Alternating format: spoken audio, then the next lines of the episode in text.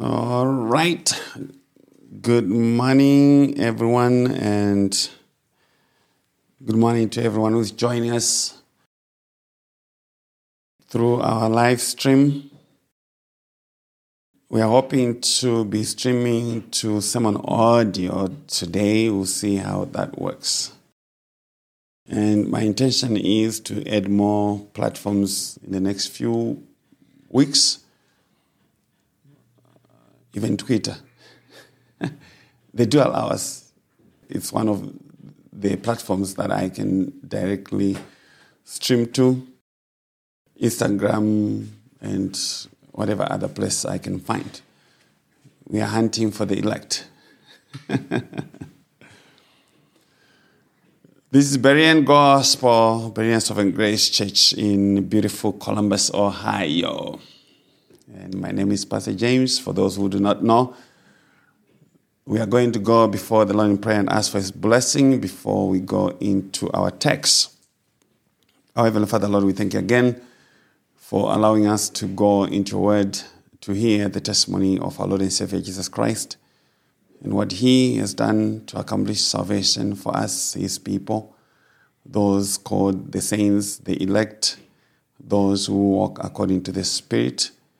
We thank you for the recording of your message from the book of Romans. We pray now for the Holy Spirit to teach me as He teaches His people the things of Christ. We honor you, glorify you, and for all things and in all things we pray in Jesus' name. Amen.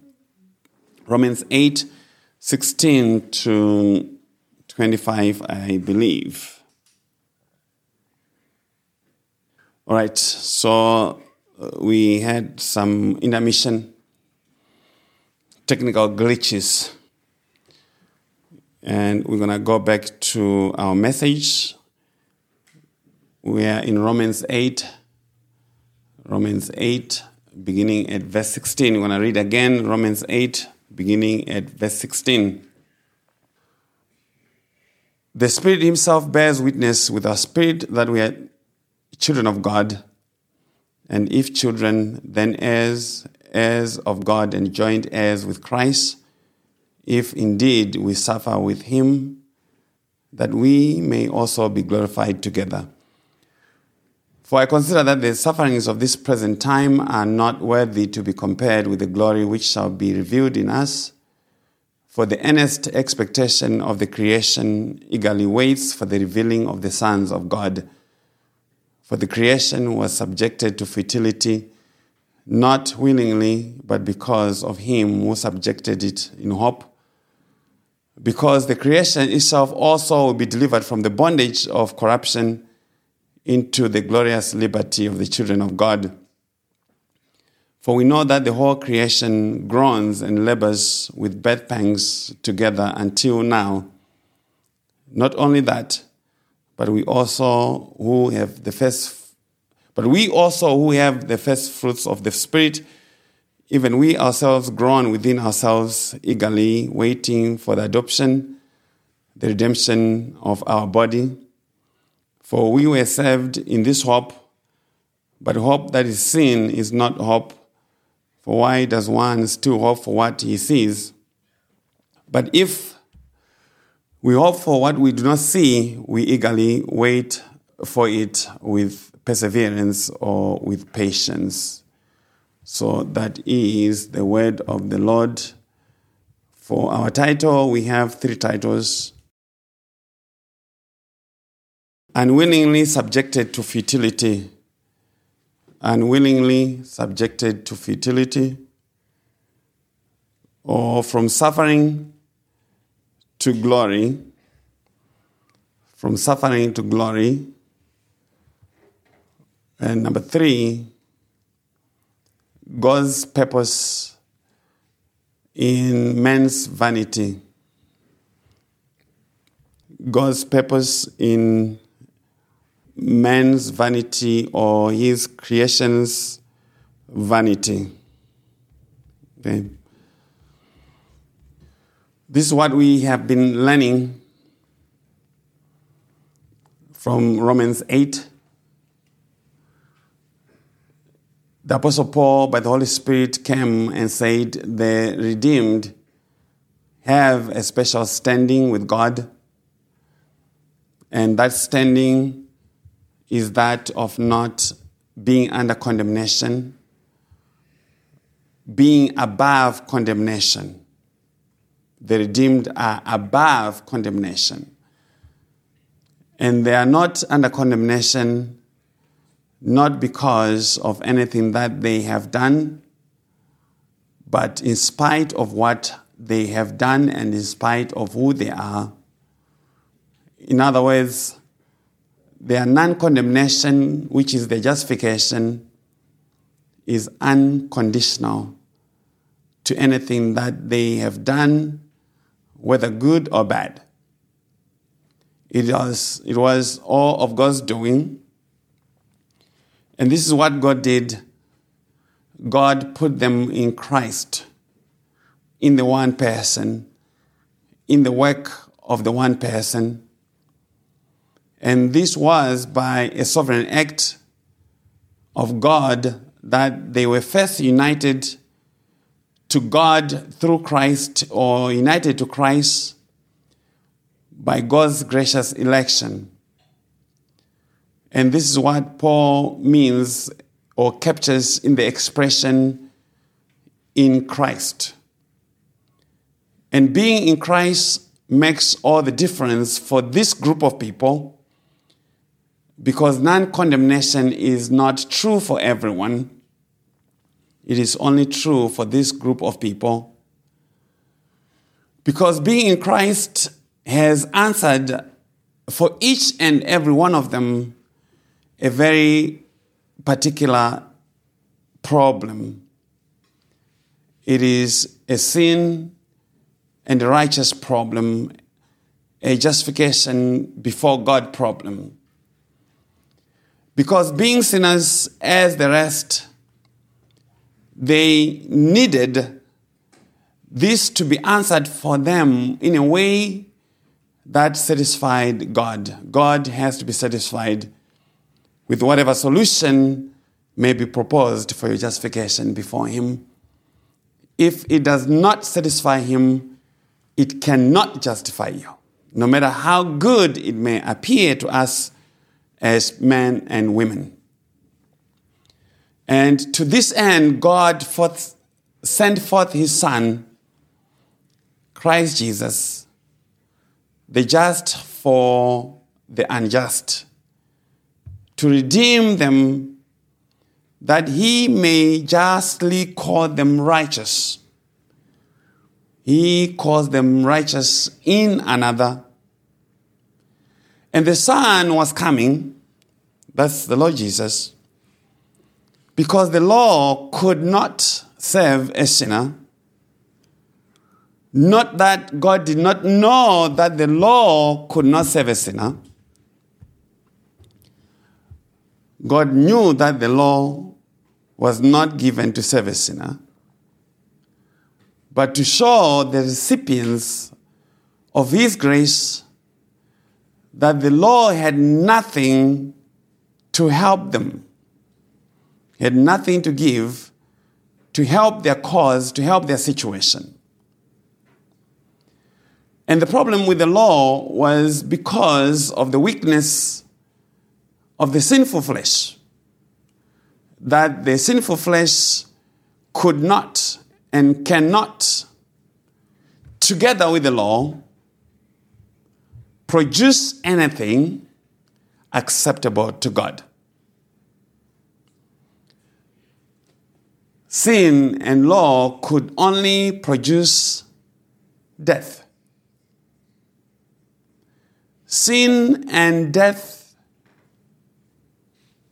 sorry, sin and law married together, coupled together, only have one offspring. It is death, it is condemnation. And we do keep hammering the problem with this marriage of sin and law because people are dull of hearing they do not get it. But this is God's formula to deal with all these issues. God's formula was to send forth his son, who was made in the likeness of sinful flesh, that he may condemn sin in the flesh. And this he did. And Paul said that he may meet the righteous requirement of the law in us.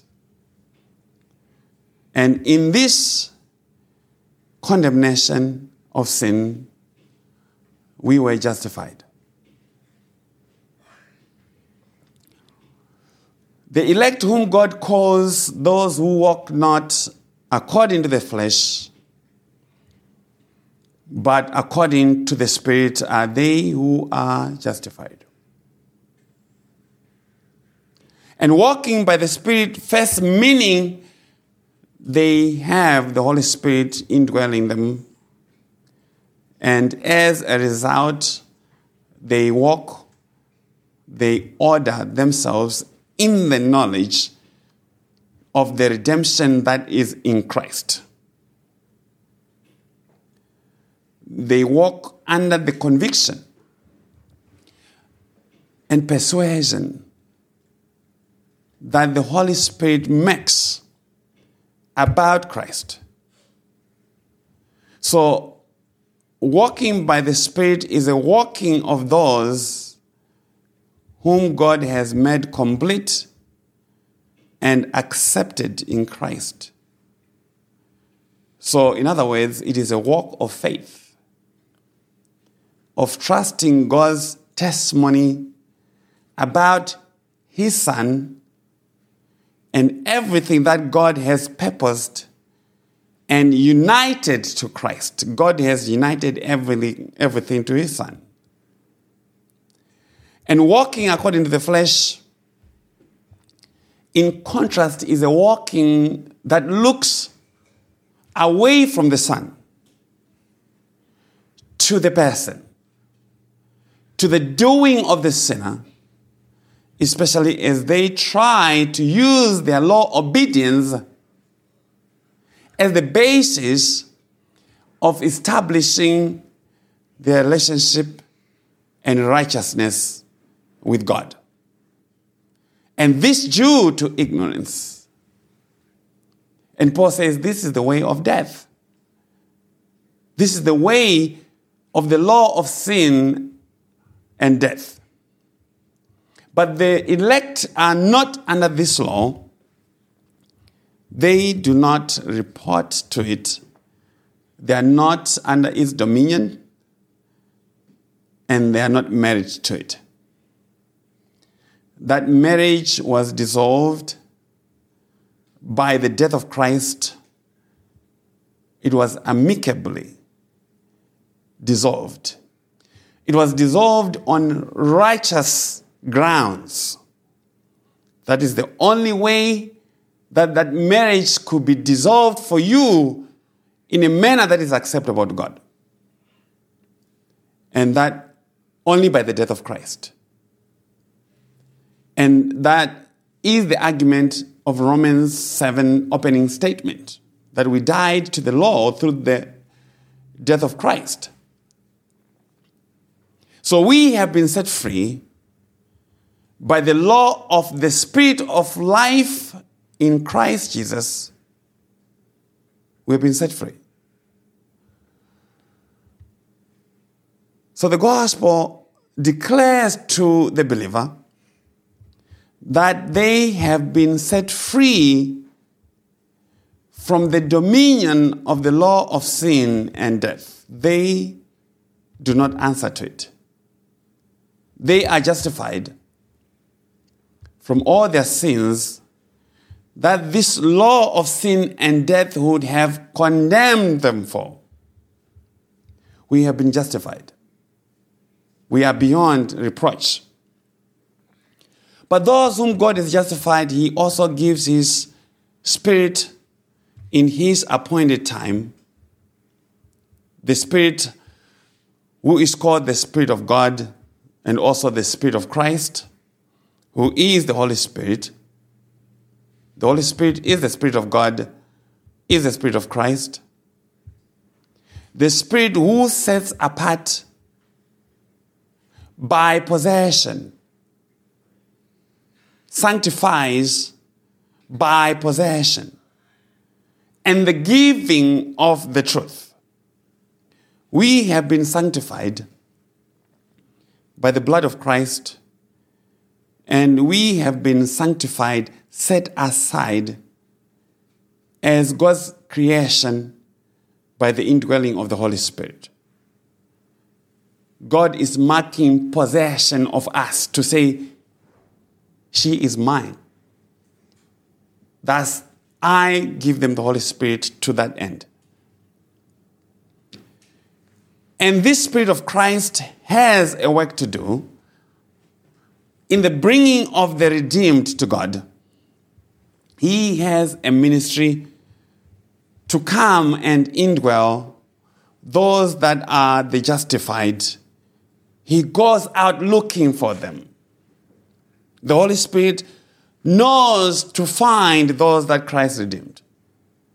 He knows their names, he knows everything about them. He finds them even in the bars. he knows where to get them. And it is important for us to understand the flow of God's arguments. The Holy Spirit does not justify sinners. He does not come to justify sinners. Christ alone is the basis of justification of a sinner. The Holy Spirit declares to the elect, the redeemed, their justification in Christ. He brings the message of their justification. He does not cause their justification. He points them to the crucified and resurrected Christ and what that means, which is their peace and total reconciliation to God. That's the ministry of the Holy Spirit in the believer. The Holy Spirit comes and gives a different mind to the redeemed. He gives us a different mind that we did not have before. He gives us eyes to see spiritual things that we did not see before, did not believe before. Because left to ourselves, we would have remained carnal in our way of thinking, just like the rest, thinking that the whole world revolved around us. But the Holy Spirit quickens them, He gives them spiritual life so that they may begin to discern, to receive, to see the invisible things, because the matter that Christ was revealed to accomplish respects invisible things, the things of above, the things of Christ as God has revealed them in the gospel.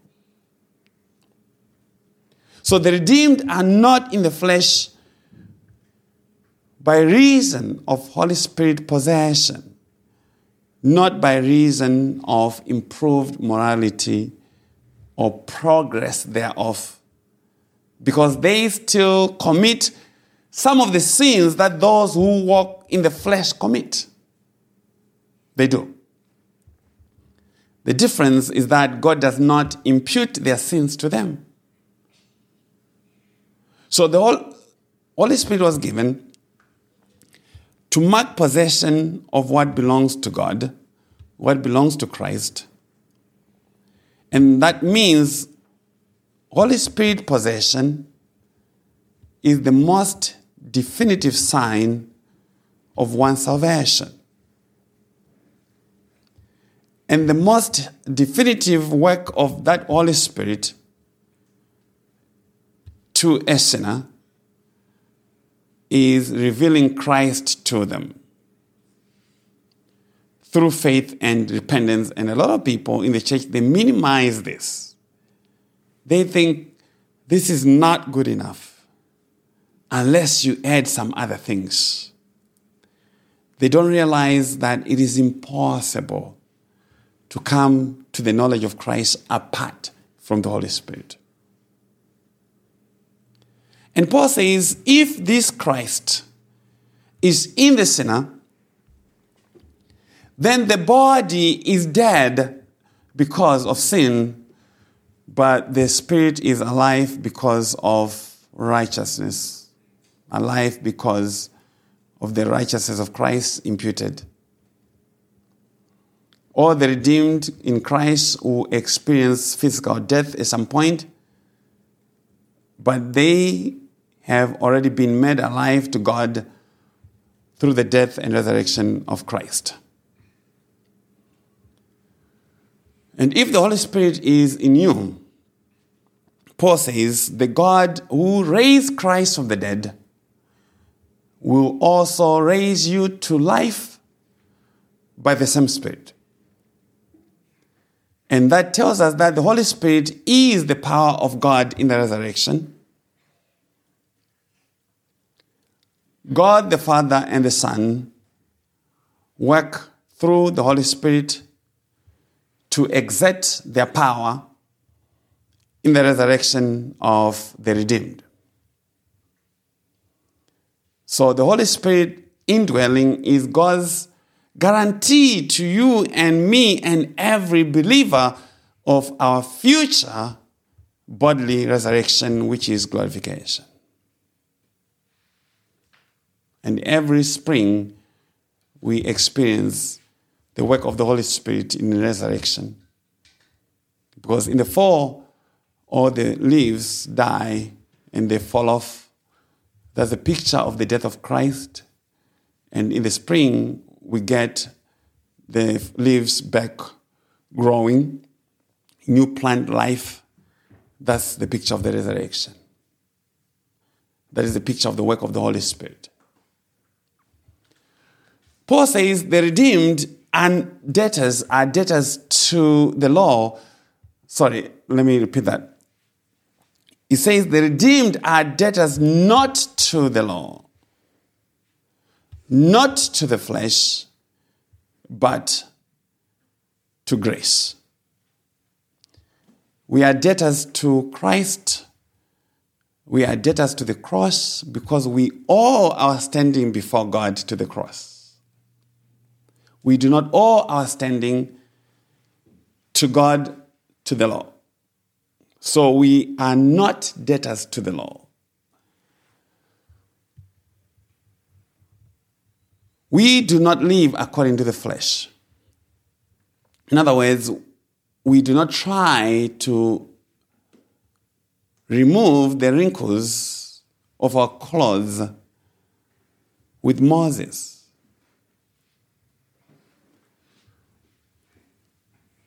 Our clothes have no need of ironing with Moses because they have no wrinkles in them. They have no blemish, no spot in them. That's Paul's teaching that we are above reproach and there's no spot or blemish. And therefore, we cannot go back to the law to try and straighten our wrinkles because before God we have none. Our clothes have no need of Moses because they are perfect, holy, and righteous garments in Christ. That's not how we roll. so we do not live according to the fear, to the terror of Mount Sinai which many are making very approachable. They say, oh, the law is the rule of life for the redeemed. That's making Mount Sinai approachable, which it is not. Jesus did not make the law so cheap that you can buy it on discount at the dollar store with coupons. Give me some coupons. I brought some coupons to discount the law and make it doable for me. Mount Sinai remains Mount Sinai. It is a place of terror. It is a place of darkness and gloom and death. Living according to the flesh always brings terror. Ask Moses when he was at Mount Sinai. Ask Israel when they experienced it on Mount Sinai.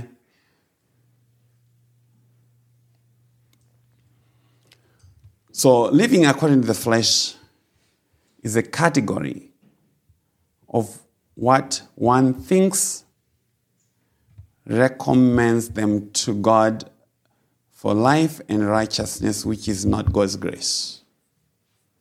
Whatever it is that people think recommends them to God, which is not God's grace, which is not Christ alone. That's living according to the flesh no matter how righteous they may appear. So, flesh and law are related, they go under the same category. You could say they're almost synonyms. They imply the same thing because they produce the same outcome death. They produce the same outcome. So the deeds of the body are fundamentally human works of righteousness to please God. And these can only be put to death by the gospel.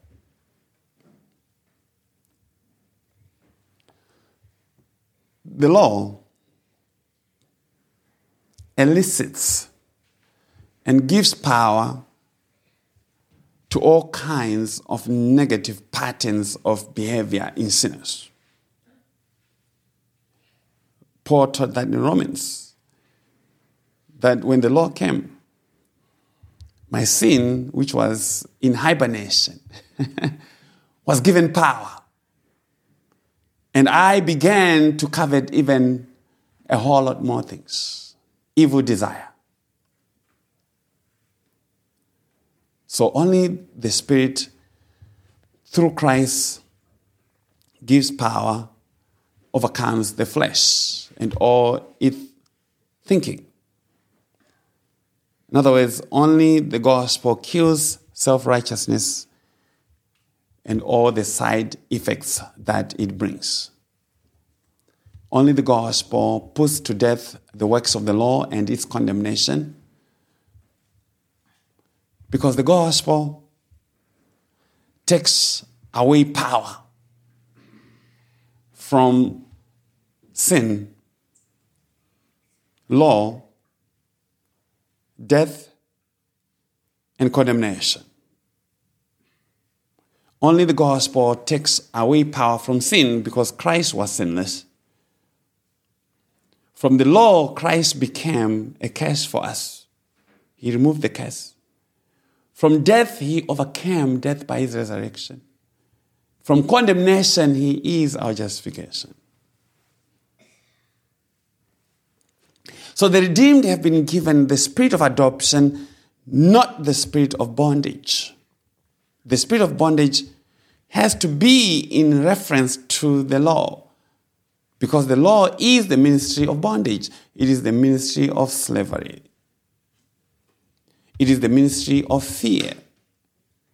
One who lives under fear is living in bondage.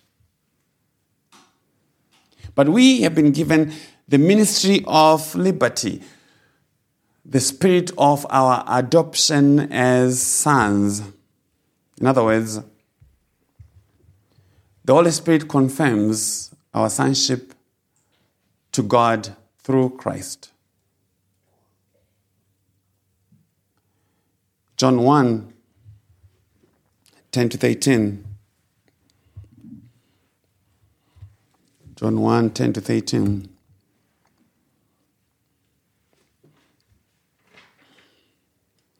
John says, He was in the world, speaking to Christ. And the world was mad through him, and the world did not know him. He came to his own, and his own did not receive him, speaking to the Jews.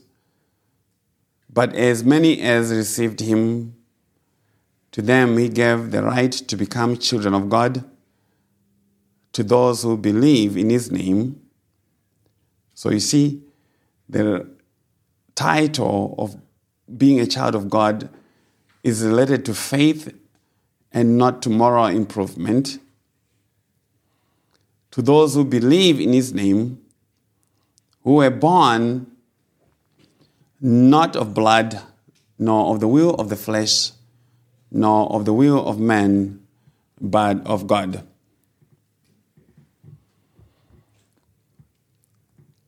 God started the paperwork of our adoption by election. And we know that there's no adopted child who ever chooses their adoption parents. Thus, it stands to reason that election was by grace alone. There's no child who chooses their parents. And thus, election has to be and can only be by grace alone. Unconditional, in other words. So Christ came to redeem us, that we may be made sons of God, that we may receive the adoption of sons. That's Galatians 4, verse 5 to 7. That we may be born anew to God by the birth pangs of his cross. To be born anew means to have our legal standing changed from our standing in Adam, because sin, death, and condemnation came by Adam.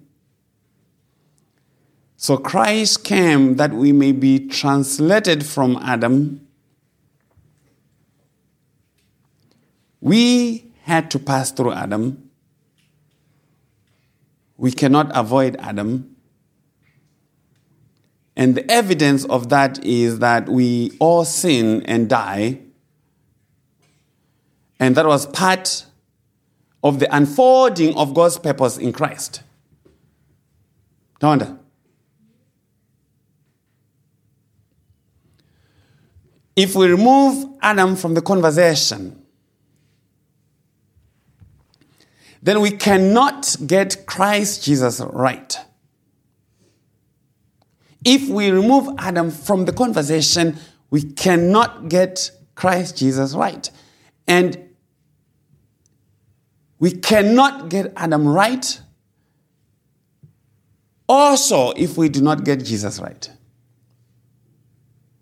The two interpret each other, but Christ is the lens through whom we interpret Adam.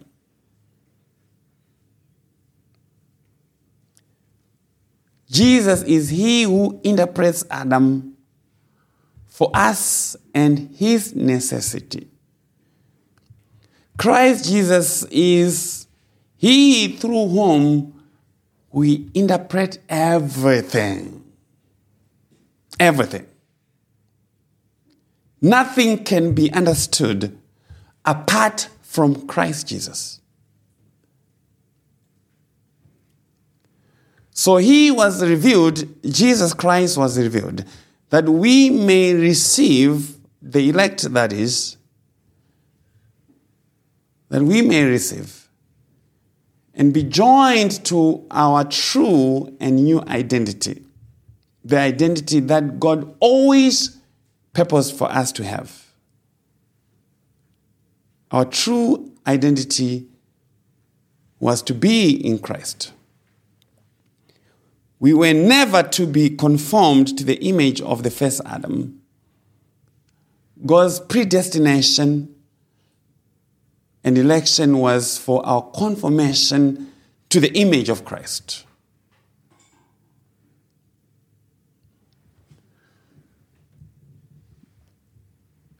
Christ Jesus is He who accomplished that adoption for us to God by changing our legal relationship to sin and law, and therefore to God. He made us children, sons, and not servants or slaves. And gave us the right of inheritance by his redemption, setting us free from that which held us sin and law, and what came with them. Those things would have made us ineligible for the redemption, sorry, for the inheritance that is in Christ. So the right of inheritance is a legal matter. It is for those who are in the bloodline of the Father. And in Christ Jesus and his blood, we have been made into the bloodline of God. We now have the blood of the Son by reason of redemption by that blood, and thus have been qualified to be called sons and heirs. We smell the same way to God as Christ Jesus. You know, the message that we've done on Jacob and Esau. It's a good message. It's one of Sean's all time favorites. so the Holy Spirit is later dispatched to bring testimony of our adoption and causes us, He creates a testimony in us to call God our Father, Abba. He witnesses to us that we are truly the children of God. But He does not give that witness apart from adjoining us to the gospel of Christ. Thus, anyone who denies or despises the gospel does not belong to God, or they are yet to be brought to the true knowledge of their standing in Christ if they are elect, and God will see to it. So the elect are heirs and co heirs with Christ. We are actually going down Romans 8. the elect are heirs and co heirs with Christ. Christ Jesus is God's firstborn as an heir, and that by reason of preeminence, not by reason of creation. Jesus does not share his birthday with the devil. Jesus met the devil. Jesus is the Logos, the Word of God from the beginning with no birth certificate.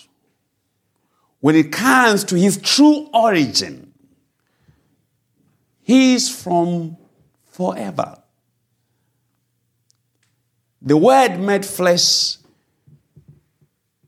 with no beginning the Alpha and the Omega. That's Christ Jesus. And this Christ is the object of God's love, the object of the Godhead's love. And He is the revelation and the expression of God's love, and that is why all things were given to him. Jesus said in John, The Father loves the Son. Thus, he has given all things to him, including judgment and the giving of life. Judgment and the giving of life are prerogatives of God alone, and that tells you that Jesus is God. So the Father loves the Son, and the Son loves the Father, and the Holy Spirit loves the Son and the Father. He is the Spirit of love. The Father loves Himself, the Son loves Himself, and the Holy Spirit also loves Himself. And when God blesses Himself, He blesses through the Son. When God worships His own perfection, which is the worshiping of Himself, He does it through the Son. The whole creation is the work of God to worship his own perfection and his own power. Because beauty demands recognition. Beauty demands recognition. But the whole creation, God means to say, Look at me. How good and glorious I am. Now worship me. Extol of me, of my beauty, of my power, in what I have done. Ascribe to me power and glory. Holiness and righteousness in science, when there is some wonderful, wonderful discovery by a scientist. They give them the Nobel Prize. That's glory. They are honoring them for their abilities. And God says, I have made all things that I may honor myself for who I am. So the whole creation is a sermon about the glory of God through the Son it is the sermon on Christ, about Christ.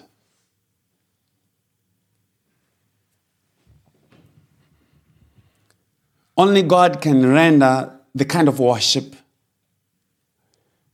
that is recognition of self, that is befitting Him. Only God can give worship which is recognition of His perfection. Only He can do that.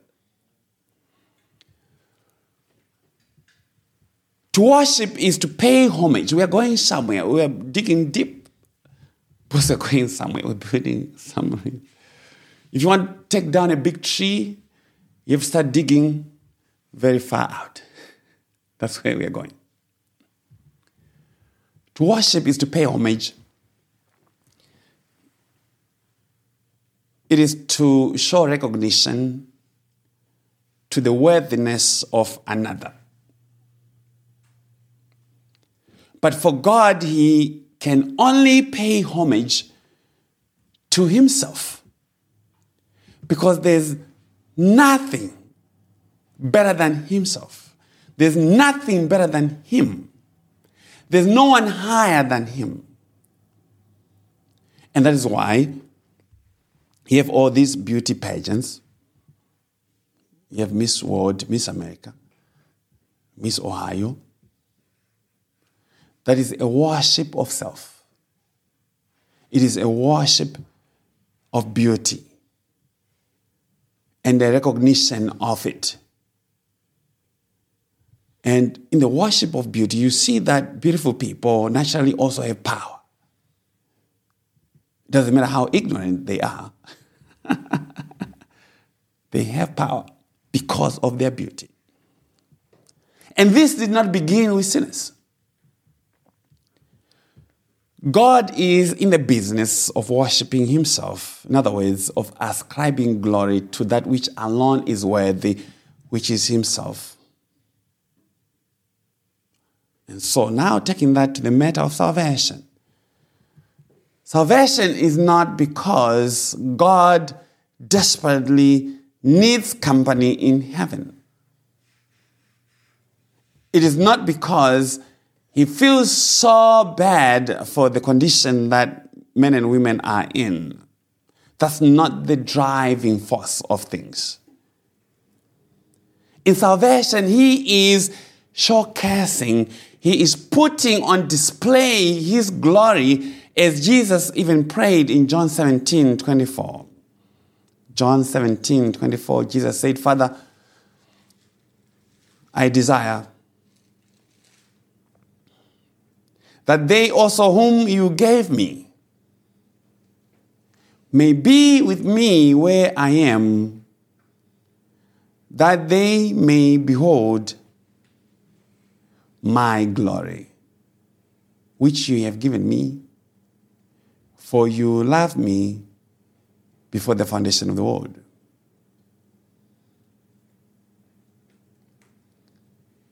The glory that I had with you before the foundation of the world. Jesus says, That's my prayer.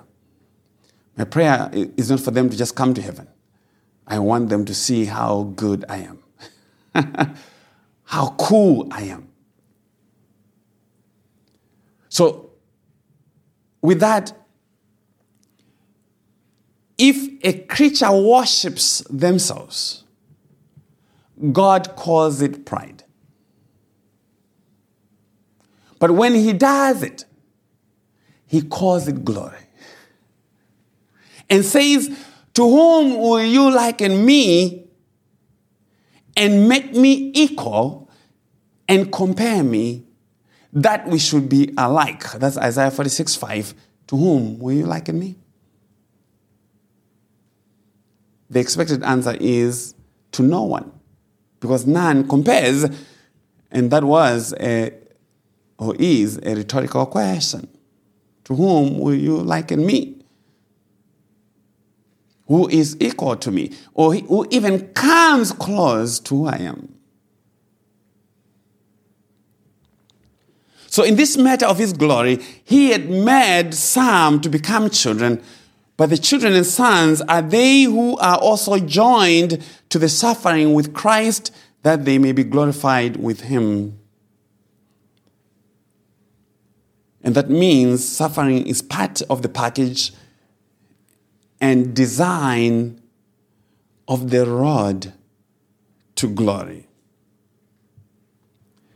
The Son suffered because of our sin, and we also suffer because of sin, but not to make payment for it but to share in the suffering of Christ, that we may have a sense of the birth pangs of the Lord, what He went through as He gave birth to us. We do not get to experience the fullness of His suffering. We experience a little bit of His suffering.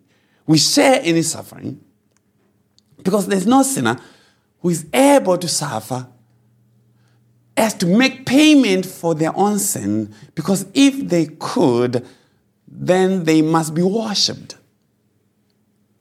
Even by God Himself. God has to come and say, Oh, Paul, I did not realize you were almost or just like me.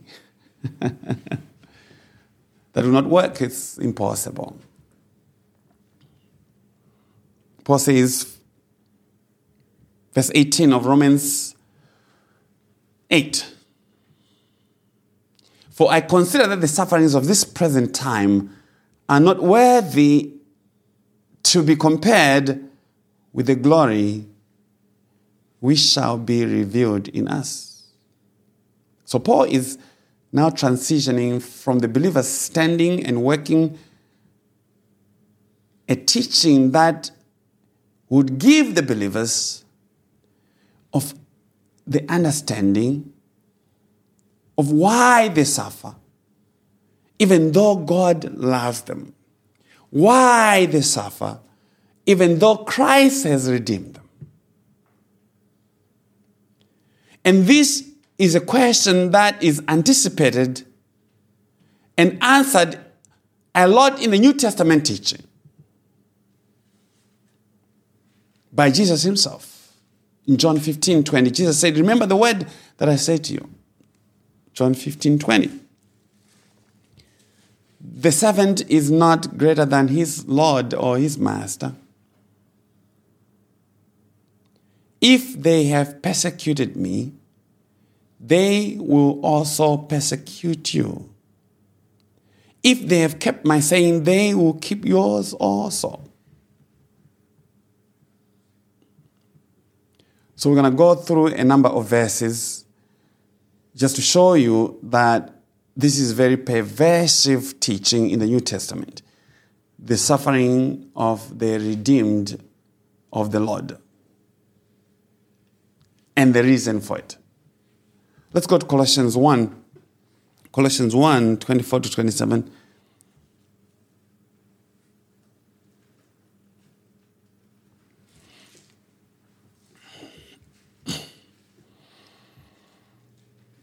Colossians 1 24 to 27, Paul says, I now rejoice in my sufferings for you and fill up in my flesh what is lacking in the afflictions of Christ for the sake of his body, which is the church.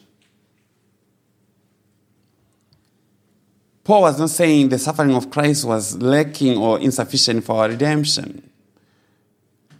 He is just talking about his own suffering in the context of the body of Christ, of which I became a minister according to the stewardship from God, which was given to me for you to fulfill the word of God, the mystery which has been hidden from ages and from generations, but now has been revealed to his saints. To them, God willed to make known what are the riches of the glory of this mystery among the Gentiles, which is Christ in you, the hope of glory. God willed to make known the riches of the glory, of His glory, of the mystery that is Christ Jesus and His salvation. Timothy 1, 2 Timothy, sorry, 2 Timothy 3, 10 to 12.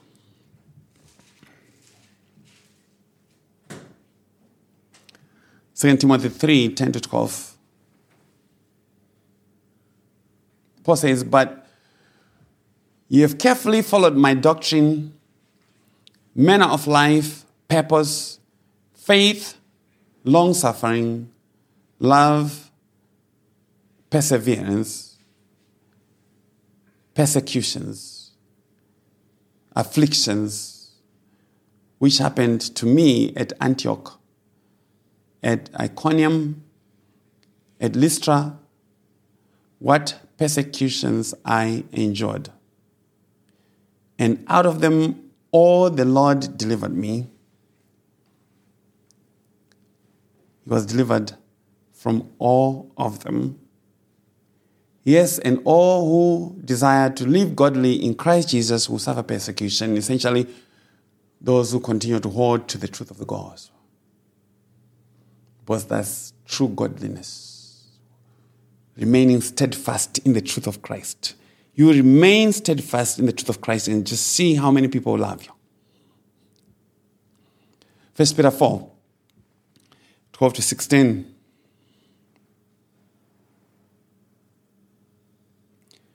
First Peter 4, 12 to 16. Beloved, do not think it strange concerning the fiery trial which is to try you.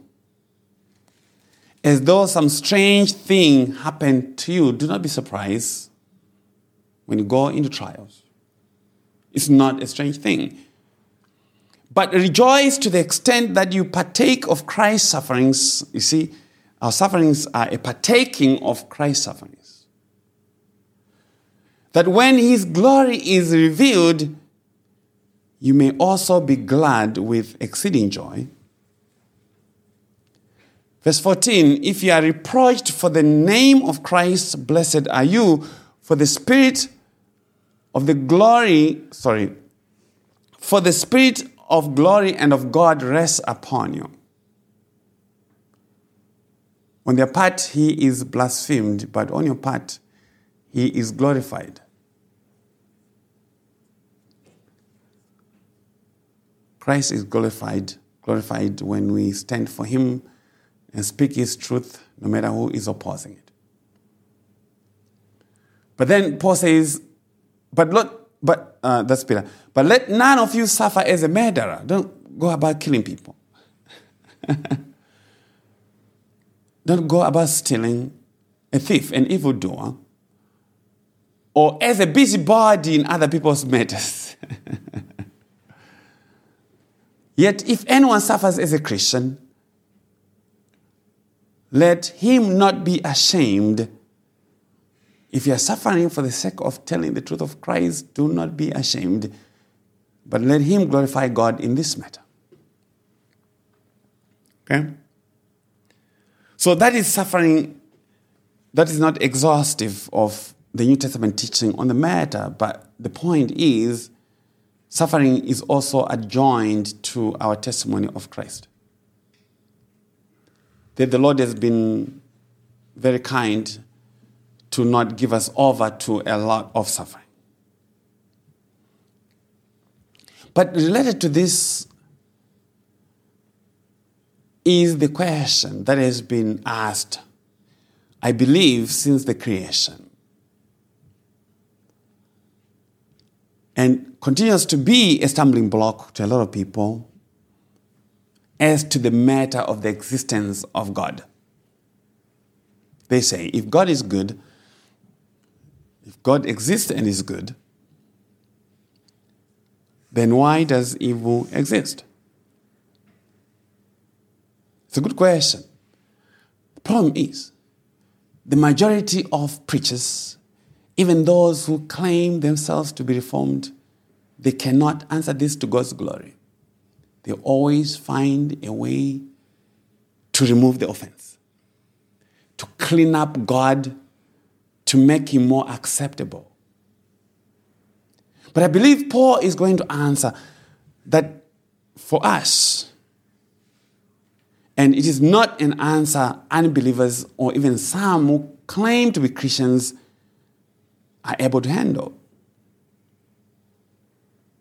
He says the sufferings, the sorrows of this present life for the redeemed are not worthy to be compared with the glory which shall be revealed in us. In other words, we are going, whatever we are going through, is not even a drop in the ocean in the matter of suffering compared to the glory that God shall reveal to us in our glorification. And the point of that is that this is supposed to change our view of life struggles. This is supposed to be our fuel to help balance or keep our ships afloat when we think we are being battered by the storms of life and we feel like we are sinking under the weight of the pressures of this life, especially as those who name Christ. Paul says in 2 Corinthians, I don't know what chapter this was, but this is what he says. Wherever I got it from, it begins at verse 16. I'm thinking maybe 2 Corinthians 4. He says, Therefore, do not lose heart. Even though our outward man is perishing, yet the inward man is being renewed day by day. For our light affliction, which is but for a moment, is working for us a, a far more exceeding and eternal weight of glory While we do not look at the things which are sin, but at the things which are not seen. for the things which are seen are temporary, but the things which are not seen are eternal. So our suffering, Paul and Peter says, should be expected. Even Jesus said that. It should be expected. But it is a light affliction and it is for a moment as far as its duration. But it is also working, which means God is behind it. If it is working something positive, God is behind it. But it is also working a far more exceeding and eternal weight of glory. Only God knows what that means. But that's what he says.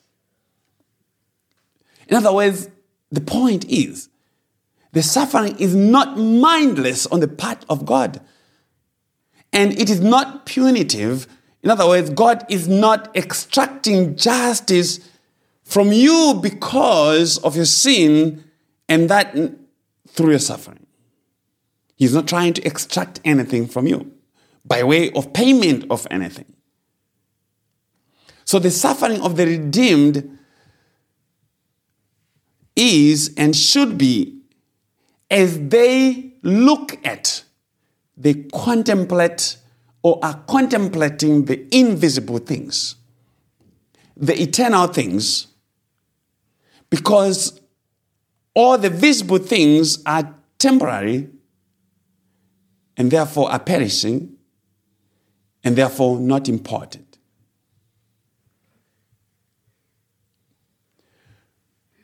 So suffering is not because of God's displeasure with the person necessarily. Eh? Surely not for the redeemed. God is not punishing the redeemed. He is not punishing them for their sin. Because if He were to do that, you're going to hell. Okay. So let's go back to Romans 8, verse 19. These are brilliant messages. We do not preach ever to just finish a message. we preach to bring content and connect things so that things make sense. Verse 19, Romans 8 For the earnest expectation of the creation eagerly waits for the revealing of the sons of God. The creation eagerly awaits with anticipation with much expectation for the revelation of the sons of God. But why is the whole creation waiting this way, as if in limbo? Verse 20. For the creation was subjected to futility, not willingly, but because of him who subjected it in hope. Question who is the him? Who is the referent? Who is the him? Who subjected the creation to futility? The New English Translation supplies the assumed person and says this is what the NET says for the creation was subjected to futility, not willingly, but because of God who subjected it in hope. So God is He who subjected His creation to futility, to frustration. The Greek word that is translated as futility or vanity also means this according to the NET Bible. It means what is devoid of truth and appropriateness. What is devoid of truth and appropriateness? Number two, perverseness or depravity. Perverseness or depravity. Number three, frailty, that's weakness. or want of vigor or want of power. It also means purposelessness. Purposelessness. And it implies a change and decay that is in all created things that are not yet glorified. But this is where we want to develop this thing. See that it is not man who subjected himself to vanity. It was not a voluntary subjection, it was imposed on the creation. And it is not the devil who subjected man to vanity either. Neither man nor the devil have power to subject God's creation to vanity and depravity. They have no such power. God alone has power to do it. He purposed to do it. He wanted to do it. And he was pleased to do it. And he did it. But how did he subject his creation to vanity? It could only be through sin. So the events of the Garden of Eden were not the devil's plan, it was God's work. It was God's it was God working and bringing about vanity and futility and depravity and frustration in his own creation. That's clear teaching from Paul, though unpopular. And this is shocking news to many professing Christians because they have never seen Romans 8, verse 20, as to understand it and its implication in the larger discussion of God's purpose in Christ. So many are busy trying to deny this truth, saying this would make God the author of sin and evil, which in our text is implied by depravity, by futility, by purposelessness, by vanity. God is He who caused the vanity that is in His creation. So, a lot of these people, They have a false understanding of God. They do not believe in the God of the Bible. They only read what they want to agree with so as to remove the offense. They want a God who is agreeable with their way of thinking. But what does verse 20 say again? Romans 8. Let us read that for those who did not hear it. For the creation was subjected to futility, it was acted upon, not willingly, but because of God who subjected it. The creation was subjected to futility, but the creation could not have resisted and said, No, we do not want to. Leave us alone. Leave me alone. We are going to exercise the power of our free will. Because we do not want God to be called the author of sin or the author of evil. We do not want that. So we're going to do it by ourselves so that we would be blamed. So that Paul would come and say, the creation subjected itself to vanity. It doesn't say that. God is the one who subjected his creation. God caused his creation to submit to his control, to the futility, to the vanity, exactly to the degree that he determined. And this is what it means sin has power over us because that is how God determined it to work. The text says the creation was subjected not willingly but unwillingly. Thus, this was not the determination by Adam, nor the devil, as I said. God's power and will are irresistible. And there's nothing that one can do to deliver themselves from this God imposed vanity and frustration. And that's God's point. That is why Paul came in Romans 2 or 3, where he said, Both Jew and Gentile are under sin. God has imprisoned everyone. The law was given to shut up everyone so that they do not boast. Why? Because of sin. So, this subjection to vanity brought the suffering, and this suffering was a necessary ingredient to the glorification of Christ and of those appointed to eternal life.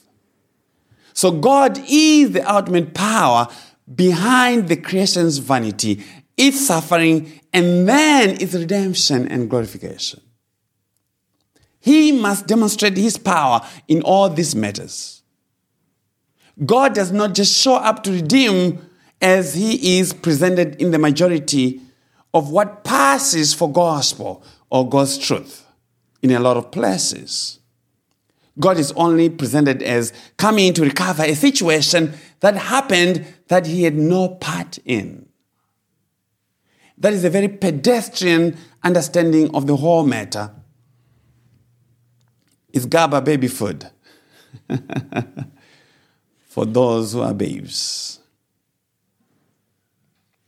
God subjected his creation to vanity to prove a point. The sinners have no natural right to things that alone belong to him. So when Adam was made good, it wasn't saying Adam was made righteous. He was good for the purpose for which he was made. That is the vanity that he was to bring to all who were in him. Sinners must know that they are sinners, that they may know who God is. Sinners must know that if they should be saved, it must be to the praise of God's glorious grace alone. God alone stands eternally in righteousness. God alone stands eternally in righteousness. We came under vanity. Christ never came under vanity because he was always righteous from the beginning. The sinner, on the other hand, must be brought to a state of righteousness after God has taken them through the vanity. For the sinner, there must be dust before glory to the praise of God's glorious grace. Ephesians 1 3 to 7.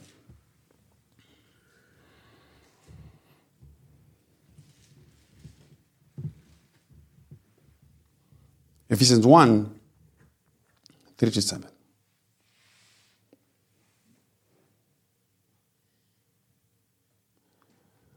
Paul says, Blessed is the God and Father of our Lord Jesus Christ, who has blessed us with every spiritual blessing in the heavenly places in Christ. For he chose us in Christ before the foundation of the world that we may be holy and unblemished in his sight in love. Verse 4 is used by people for progressive sanctification. This is not talking about sanctification, it's talking about justification. it is telling us God's reason for choosing us. That we may be holy to Him, separate to Him, and unblemished, which means with the perfection of Christ, our justification in Christ. It's not talking about your life. Your sanctification, as in progressive sanctification, that's not what this is talking about. Verse 1 and 5 He did this by predestining us to adoption as his sons through Christ Jesus according to the pleasure of his will or according to his good pleasure, according to his sovereign pleasure, uncoerced pleasure, and the reason to the praise of the glory of his grace. So he did all these things that he may be praised for his grace. That he has freely, see, freely bestowed on us in his dearly beloved Son. The grace is tied to the Son because grace and truth came by the Son. In him, that is the Son, we have redemption. We have been set free. Redemption means to set free by way of payment of a price and that price is his blood. In him we have redemption through his blood, you could say. In him we have justification. Through his blood, because justification is a setting free from condemnation. In him we have redemption through his blood, the forgiveness of our trespasses according to the riches of his grace. Forgiveness of our trespasses in the blood, not in our believing or at our time of believing, is in the shedding of blood. So there's no praise of God's grace for one who was never in Adam.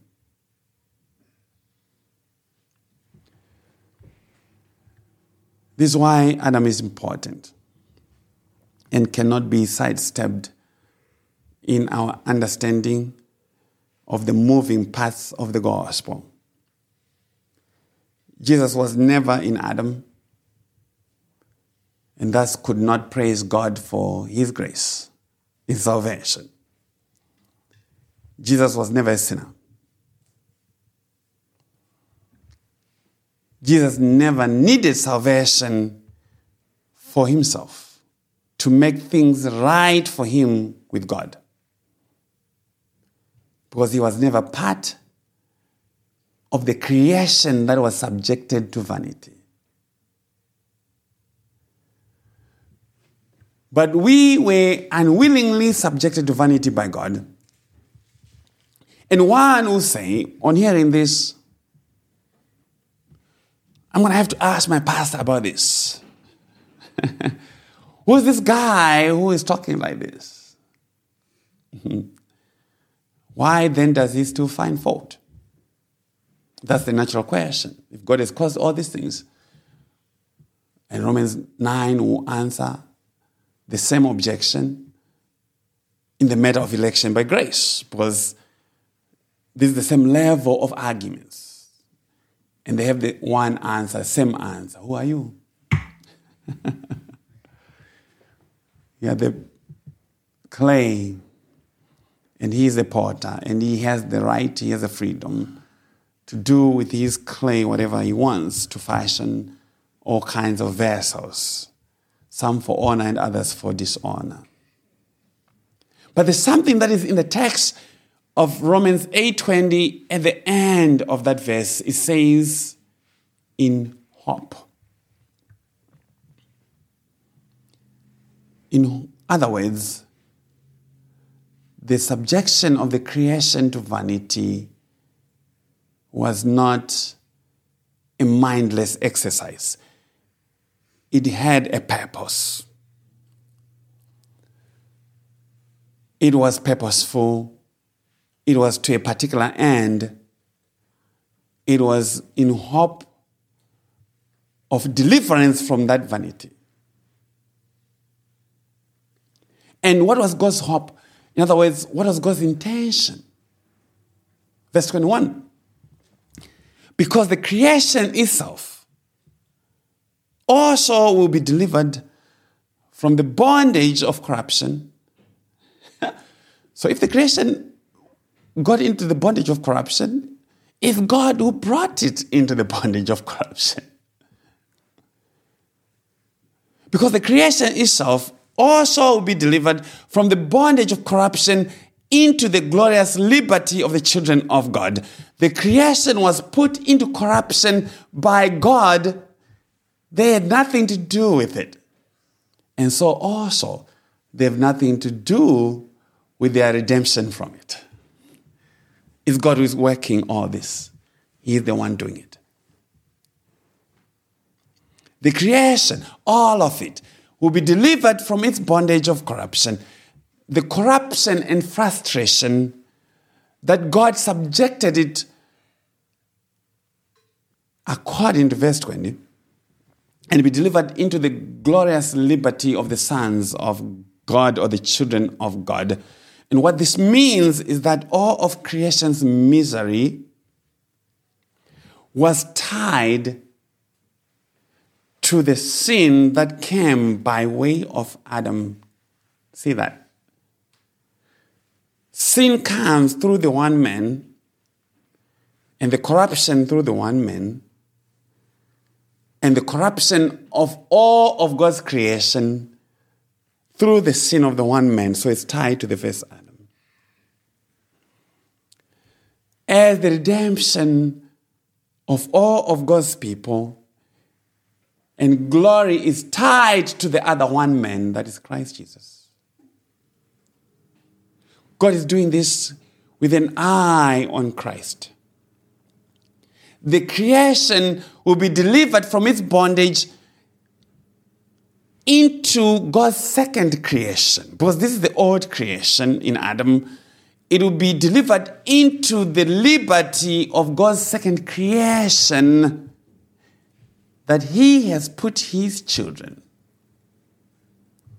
And that liberty, as I said, is linked to the redemption that is in Christ Jesus. So the ordering is the redemption of the children first, then followed by the redemption of the larger creation. It's going to be redeemed. There won't be any poison ivy in the new creation. I hate that poison ivy thing. Verse 22. We're almost getting to the end of our text for scriptures for today. For we know that the whole creation groans and labors with birth pangs together until now. The whole creation groans and labors with birth pangs. And that means the whole creation is suffering. If you could hear it cry, everything is mourning.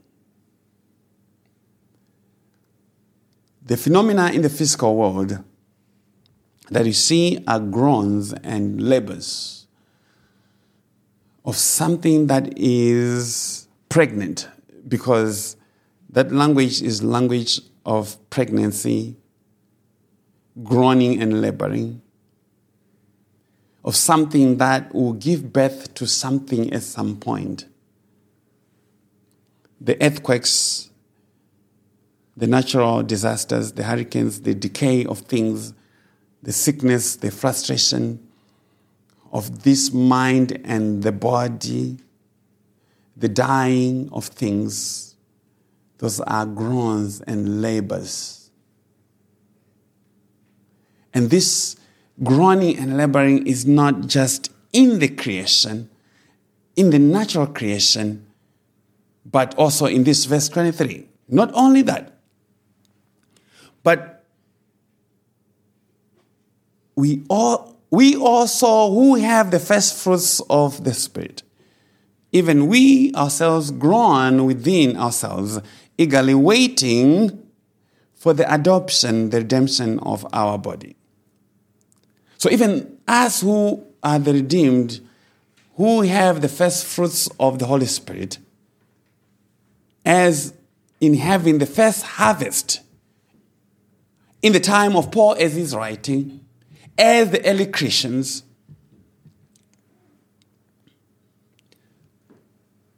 we also groan within ourselves.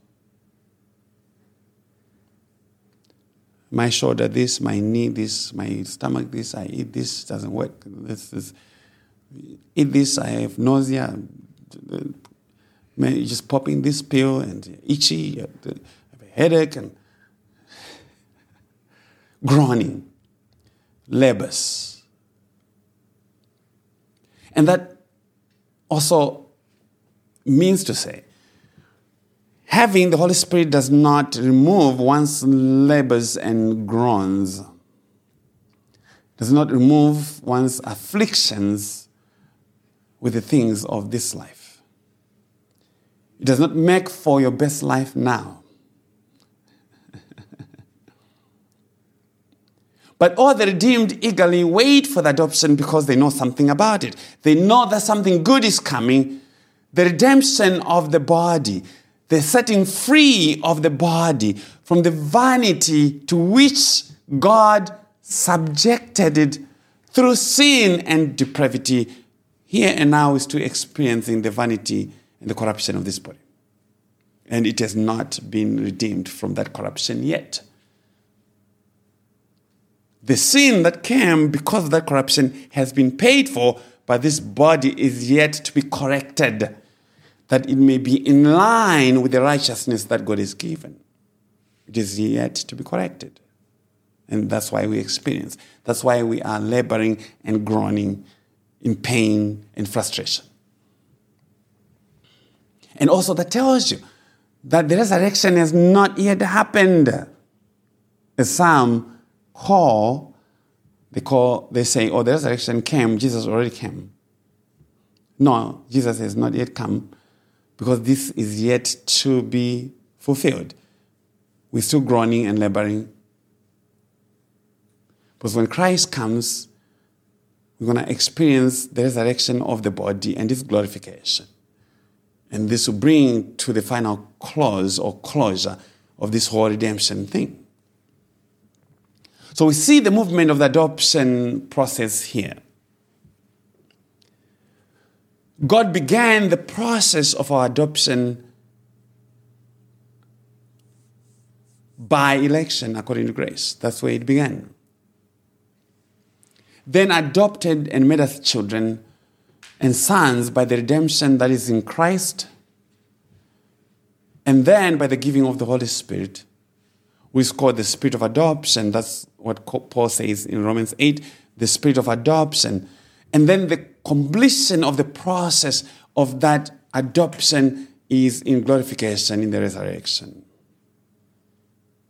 So, election opens the bracket for us, and glorification closes the brackets. So, all the redeemed eagerly await this final redemption the remaking of our bodies, the removal of the vanity, the frustration, and being finally conformed to the image and body of Christ Jesus, who is the new creation in holiness and righteousness. We are going to be changed, conformed by the power of God through the Holy Spirit it's going to be an instantaneous change. It's not progressive glorification. So it could not be through progressive sanctification. It's going to happen one time. Okay? Verse 24. And that means we have one more verse to go. For we were saved in this hope. But hope that is seen is not hope. For why does one still hope for what he sees? Or how does one hope for something that they already have in their possession? So all the elect were saved in this hope of our final redemption. But there is another dimension to this matter of hope, of in hope. There is another dimension. Because Paul has said, There's therefore now no condemnation for those who are in Christ, saved in hope. So the hope there also is in reference to Christ. Hebrews 7 9 10.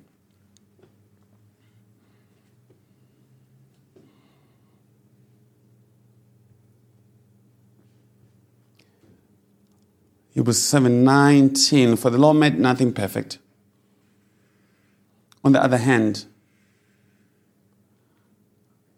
there is the bringing in of a better hope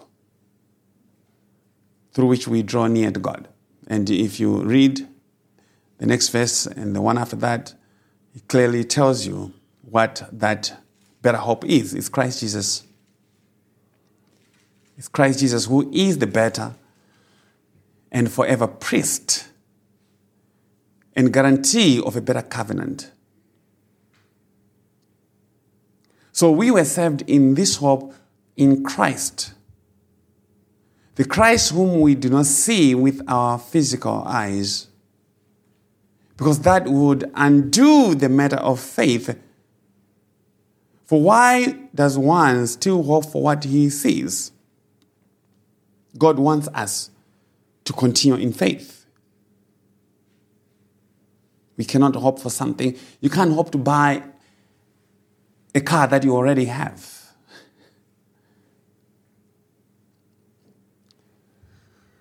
we would not be looking forward to seeing Jesus, looking forward to the day of our final redemption, which is our final wedding.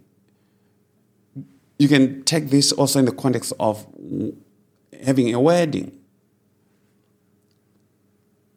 The bride and the bridegroom, they both are looking forward to the day of their wedding. So they have the date set, set it could be in the spring or the summer or the fall. But everything that they're doing, they're doing with, that date on in mind. That's what they're thinking to do. And that's essentially what that is saying. We're looking with hope to the day of our final redemption and wedding to Christ.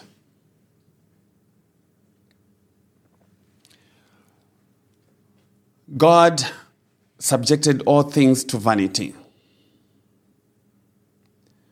that we may wait for the day of our glorification. It was for a bigger cause. The sin was for a bigger cause. It was for our ultimate glorification in Christ and not in Adam. You see, when people talk sin and depravity, where they stumble is because their thinking is very shallow. They stop too early in the investigation of the revelation of God's purpose. They get too fixated at sin because they hate their sin and it's frustrating that they have nothing that they can do. But if they would, by God's grace, be given the eyes to see the progression of revelation, they would see that this was the only way. And God is saying, we must respect His process. He has a process. God is not changing his mind, but he has a process to take us to the end. He has his timelines. And that's why the New Testament says, in the fullness of time, God sent forth. He has his way of doing things. And it shall all come to pass, and nothing will fail, because he said, My purpose will stand. I will accomplish, I'll do all my good pleasure. That's Isaiah 46. Verse 25 is our last verse from Romans 8, Romans 8:25, but if we hope for what we do not see, we eagerly wait for it with patience or with perseverance.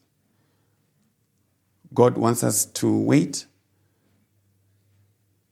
He wants us to be patient because that's one of God's attributes. He's long suffering. He makes us wait by not glorifying us immediately, by not giving us the things that we want right away. He has a time that is set for that to happen. But as we wait, he says there's going to be some suffering to go through. It is part of the package of being in Christ, so do not be surprised. But he says this for our encouragement, for the strengthening of our faith to keep with the surgeon. It is for us to endure because we have a sense of how the game ends. We have a sense of the end game. We have a sense of God's eternal mind as He has revealed it. And this exhortation also, Paul has said in a different way in Romans 5. I want you to see the progression of the arguments. In Romans 8, Paul has begun the argument with justification and why and how we were justified. And then he begins to work way things down to us, to our particular experience as those who profess Christ. And everything is driven by the fact that you are justified. Okay? And he said the same thing in Romans 5. Let's read verse, verses 1 to 5 and see the same way that the argument was crafted. Paul says, therefore, having been justified, you can put a comma, having been justified. Then by faith we have peace with God through our Lord Jesus Christ.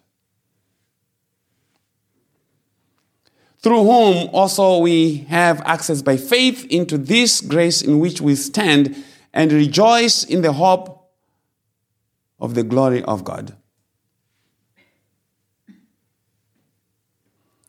And not only that,